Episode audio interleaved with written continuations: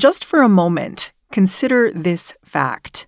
There have been more mass shootings this year than there have been days. Over 200 so far, according to the Gun Violence Archive. There have been shootings at an affordable housing complex in Chicago, in the waiting room of a doctor's office in Atlanta, and at a mall just north of Dallas. That mall shooting, it felt particularly grim because of how quickly gruesome pictures of the victims and the gunmen made rounds on social media. Eight people were killed, their bodies left in a pile outside an H&M. There's never a sensible motive for a crime like this. But that didn't stop digital scavengers from looking. The shooter, it turned out, had left behind a diary online. In it, he was frank about his white supremacist beliefs.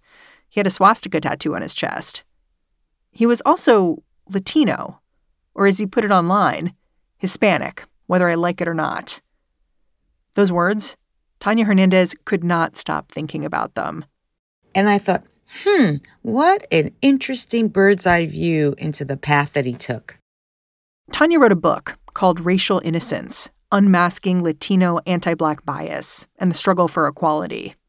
I think he wanted to be a full fledged member of the club of white supremacy, but you all don't necessarily immediately accept me, so let me continue to, you know, blather on about all the ways in which I really am a member of this club. To Tanya, it wasn't news that a Latino man could embrace racism like this. And it was a little disorienting that it surprised so many other people. Elon Musk, for example, looked at the shooter's digital footprint, reams of photos and memes posted to a Russian social media site, and he could hardly believe it, tweeting out, it must be a psyop. Part of the disbelief was like, well, these two things are completely in opposite Hispanic identity and white supremacy. You know, how can these two things mix? They're, they're oil and vinegar. Uh, and what that completely overlooks is that we have white people in Latin America and the Spanish speaking Caribbean, right? meaning that Latino, Hispanic, is a ethnicity.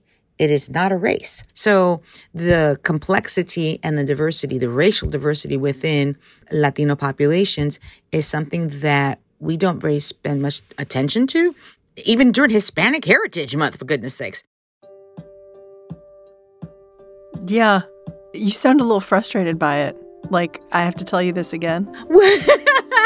I'm sorry that you are the victim of my frustration with how many times I have to say this. The very first step to understanding that Hispanics could be imbibing at the fountain, you know, that is white supremacy, is an understanding that we already have racial identities within us. Today on the show, why a Latino shooter's white supremacist rage is really no surprise at all. I'm Mary Harris. You're listening to What Next? Stick around.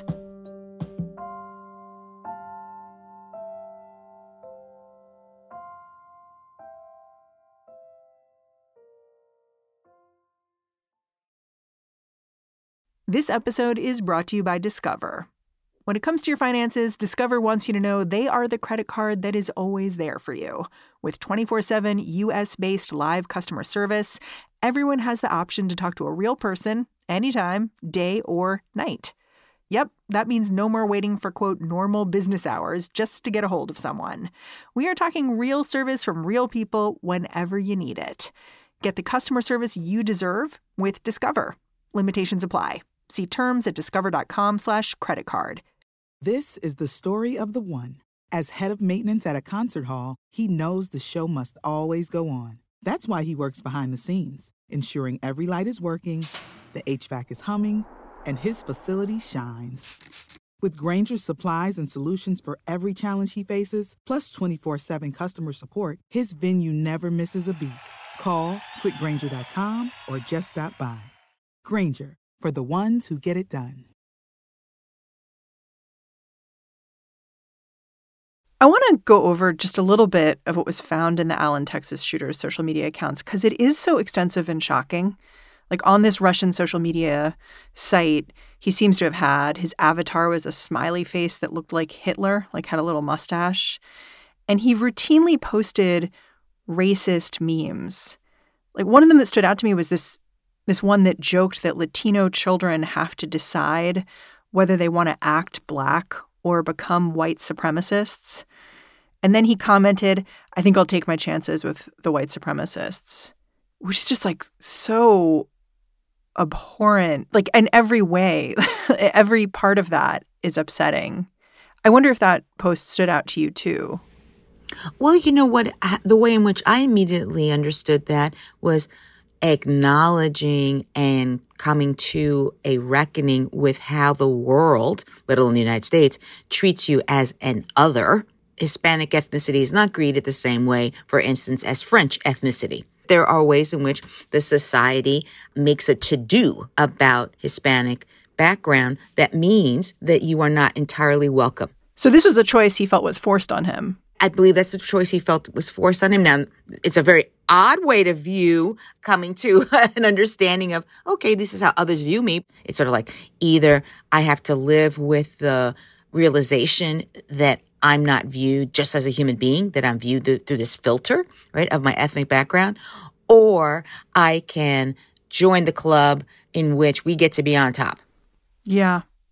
I want to expand the scope a little bit because this shooter, his beliefs seem to have been so extreme. You know, having a swastika tattoo is like, it's just way on one end of the spectrum.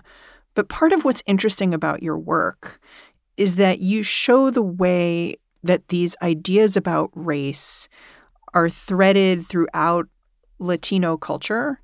You also talk about how you see this very particularly as an Afro Latino woman who can kind of present in a number of different ways in a number of different situations. So I wonder if we could look at how Latinos who are not, you know, presenting in this very extreme way are still carrying some of the same ideas that, you know, are informing someone like this shooter. I'm glad you brought that up because what we can sometimes get a little too caught up in is thinking about these individuals or these shooters as aberrational. Yeah. And what that doesn't readily appreciate is how we do have individuals who are carrying many of these same racialized attitudes, denying access to jobs, to a rental apartment or the sale of a home, entry into a restaurant, hotel, or other public accommodation, uh, sidelining children based on their racial identity, and as law enforcement officers really tracking some of this white supremacist violence. So, why do I bring up all those categories? Those are all the spaces in which, in my research, I have seen accounts, you know, stories from people in court records um, and through interviews of Latinos and other people, African Americans, West Indians, meaning the entire African diaspora that is present in the United States, how these individuals have been victimized uh, by the anti Black bias and really white supremacist thinking uh, of many Latinos. One of the like most interesting and simplest examples you've given to me is about how Latinos identify on the census, which really surprised me. Can you talk about that a little bit? What we have in the census since 1980, we've been able to check a box that says Hispanic, yes or no. So that allows people to express their ethnicity. And then there's the race question. And there are Latinos who acknowledge their whiteness, and so they check the white box.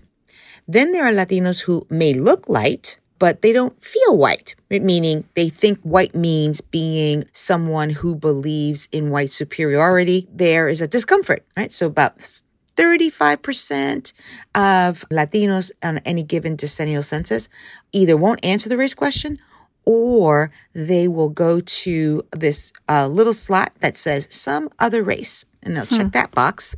And then in that box, they will typically put their national origin. I'm really from Venezuela. I'm really from Uruguay. you know, so they put that there. The status update is it's complicated.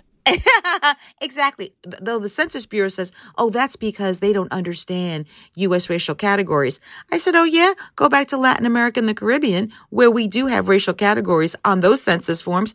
And those people have no problem checking a race box. Right? Meaning it's not about not understanding racial binaries. It's about the ways in which they're also reacting to how society views their Hispanic origin right, as problematic. Right, because race is really a measurement of how other people see you in some ways. Exactly. And so there's this discomfort. Yeah, I wonder like you've talked about how you can code switch back and forth between different identities. When you or your family members have been looking at that census form, I wonder if you've ever if you've switched back and forth about like how do you identify racially and how do you think about that? Well, within my family there is variation. My mother is as we like to say in the black community, unambiguously black. so I mean, hmm. you're not, not confused when you look at her that she is, has black ancestry. Let's put it that way, right? and proud of it. And so my mother was always very clear about checking the black box. Right? My grandmother, in contrast, uh, who also had African ancestry up there in the family tree, but it wasn't as apparent in her face, right? She's sort of lighter skinned and, as Latinos would say, blessed, blessed with the more straight hair. She hated the census form. Huh. And, and, the reason why I, am like, I'm so intimately aware of her, her struggles with it is because I was the granddaughter doing the translating of the documents. You know, once the uh, rest of the adults were off, you know, working or whatever, you know, who's with abuelita? That's me, the granddaughter, and my, uh, with my grandmother.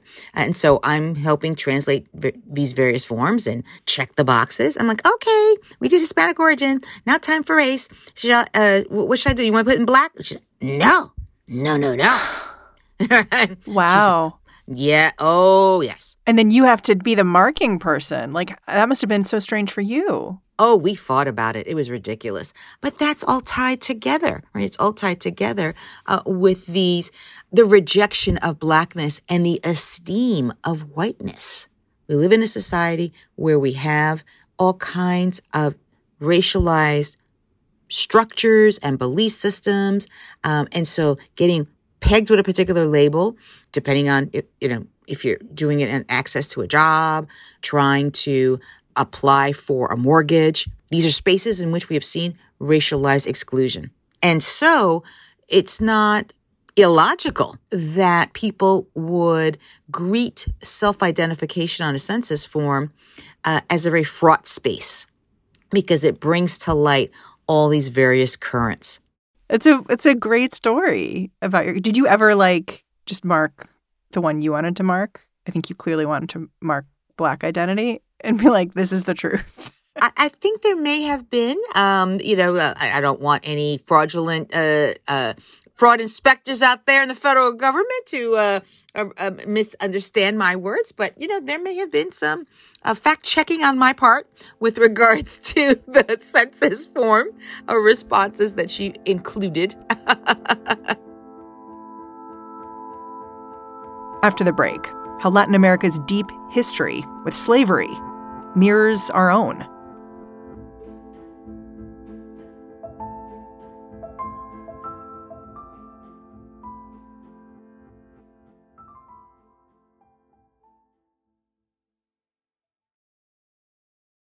When Tanya Hernandez looks at racist ideas and how they live and breathe in her own community, the Latino community, she spends a lot of time thinking about history.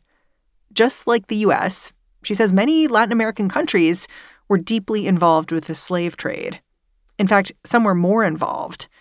Understanding that, she says, it helps contextualize the way Latino gunmen seem to identify so strongly as a white supremacist part of the racial literacy that we unfortunately have in the United States, really in so many other uh, locations as well, is this ignorance about the global phenomena that was the African slave trade and how much of a sort of smaller part the United States had in it. So, first, just as far as percentages and duration, Brazil's the very last place to abolish slavery in 1888. Those extra decades matter, right? The other thing that matters here as far as percentages are concerned is that historians estimate that what we now call the United States only received about 3.5% of the African slave trade, as compared to 90% that went to Latin America and the Caribbean as a whole. Now, I'm not trying to play hierarchy of oppression here, um, but I'm simply wanting to uh, situate the ways in which there's a relevance to talking about legacy of slavery and the racialized logics that sustained it and then continued after abolition in order to maintain a status of white supremacy continuing through today, you still have ways of racialized thinking. All these racialized tropes that we have in the United States, right, about black people, we have the same ones in Latin America and the Caribbean about black people. Professor Hernandez's research points to an unlikely inflection point in U.S. history as an example of how this racial illiteracy can end up baked into the national mindset. In the 1960s, the Chicano civil rights movement saw Latinos, mainly Mexican Americans, organizing for equal treatment. Inspired by the black civil rights struggle that was happening at the same time, these activists called attention to injustices experienced by farm laborers. They organized walkouts in East LA's underperforming schools. We have the lowest reading rate in East LA in the in the East Side schools. We have graduates that graduate from high school, they graduate that are in the 12th grade that graduate and are out to face the world and can only read uh, a 8th and a ninth grade reading level. And we believe this is a crisis. But Hernandez says this movement it had the unintended effect of pushing any sort of intersectionality to the background. I would say that it became more obscured in the following way. With the Chicano movement in the 1960s, you have young people, particularly on the West Coast, who are rejecting the idea of their forefathers that tried to assimilate into the United States that they are not white Mexicans, that they are a brown race. And this becomes along with the sort of this romanticized vision of Aztec culture. And so within that, though, what is obscured is the African ancestry in Mexico the Afro Mexicans walking around the United States at that time, let alone who's still in Mexico itself. Why wouldn't it be inclusive of Afro Latinos to think about this discrimination as racialized? Well, what is fascinating here is that it was a movement that was trying to both capitalize on the civil rights movement of African Americans in the 1960s, but never be self reflective about the anti Black bias that already existed within Latino communities. So it didn't want to reflect on the ways the Latino community was holding certain members of its own group down. It just wanted to look at the white community around it. The white community and also the black community as being distinctive, meaning we're not that. Right? We're not black. We're all brown. What the rhetoric, what the language of we are a brown race did was flatten the racial distinctions within Mexican American societies. The problem, though, if they don't simultaneously pay attention to what are intersectional identities, meaning that some of us are both Mexican and black, right? That some of us are both Mexican and Spanish, meaning more European ancestry, and that it's visible and that that matters. We can, you know, try to lift up the ways in which we are sort of similarly affected by anti-Latino bias, but we shouldn't then make ourselves colorblind, right, uh, to the ways in which there are distinctions within our community. The, the human rights objective should be about lifting us all up, regardless of what it is that is keeping us down, even if it's members of our own community. Yeah, I think part of what's so interesting about your scholarship is that it reveals how all of us might be thinking of diversity and tolerance in the wrong way. Not all of us, but many of us. Like, I think there's this assumption that if societies are mixed, they're also inclusive. Like, just we just need to get people together, and like that's the solution. Do you think we've just been understanding this all wrong? Well, I mean, certainly getting people in the room is the first step, right? So I don't think that that was um, a mistake. The rose colored glasses was to think that demography alone would enact democracy. The idea that we're all racially mixed or that we have um, racially mixed spaces doesn't look at how there are structural barriers that create racially segmented labor markets, residential spaces, spaces of entertainment and recreation, You don't need Jim Crow. you don't need official state mandated segregation, you know, white only car, black only car, to live in a world in which there are racial understandings about who should be where and what's their proper place. Because the mixed goes both ways. Like you look at the shooter in Allen, Texas. He was he was his Hispanic and white supremacist, you know? Like it's you can be mixed in every way. Most certainly. I mean, and this is why in the book, Racial Innocence, while my focus is on these case law examples and lifting up people's stories, part of the most heart wrenching aspect of the book were the family memoirs. Time and time again, what the memoirs show is that the darkest member of the family is led and meant to understand the inferiority of their skin shade, meaning that it's not only not good looking, they're not beautiful, but also that they're not as capable or intellectual from the very people that love them. Yeah. That you can have racialized attitudes even within spaces of people who love you if they're not readily challenged and made visible for what they are. That must make talking about your book really emotional when you go out into the community and, and talk about the work you've done. Well, you know, that has been part of the fascinating aspect of being on a kind of a book tour. uh, what took me sort of by surprise and it's moving every time it happens is that the question and answer sessions often become almost like therapy sessions. Hmm. What they want is to share with me and the audience how something particularly made them feel seen and understood. They're trembling with tears when they share their own personal stories. And I have to say, as an author, that is so gratifying. Tanya, I'm really grateful for your time and your scholarship. Thanks for coming on the show. Thank you for having me. Tanya Hernandez is a professor of law at Fordham University. She's also the author of Racial Innocence Unmasking Latino Anti Black Bias and the Struggle for Equality.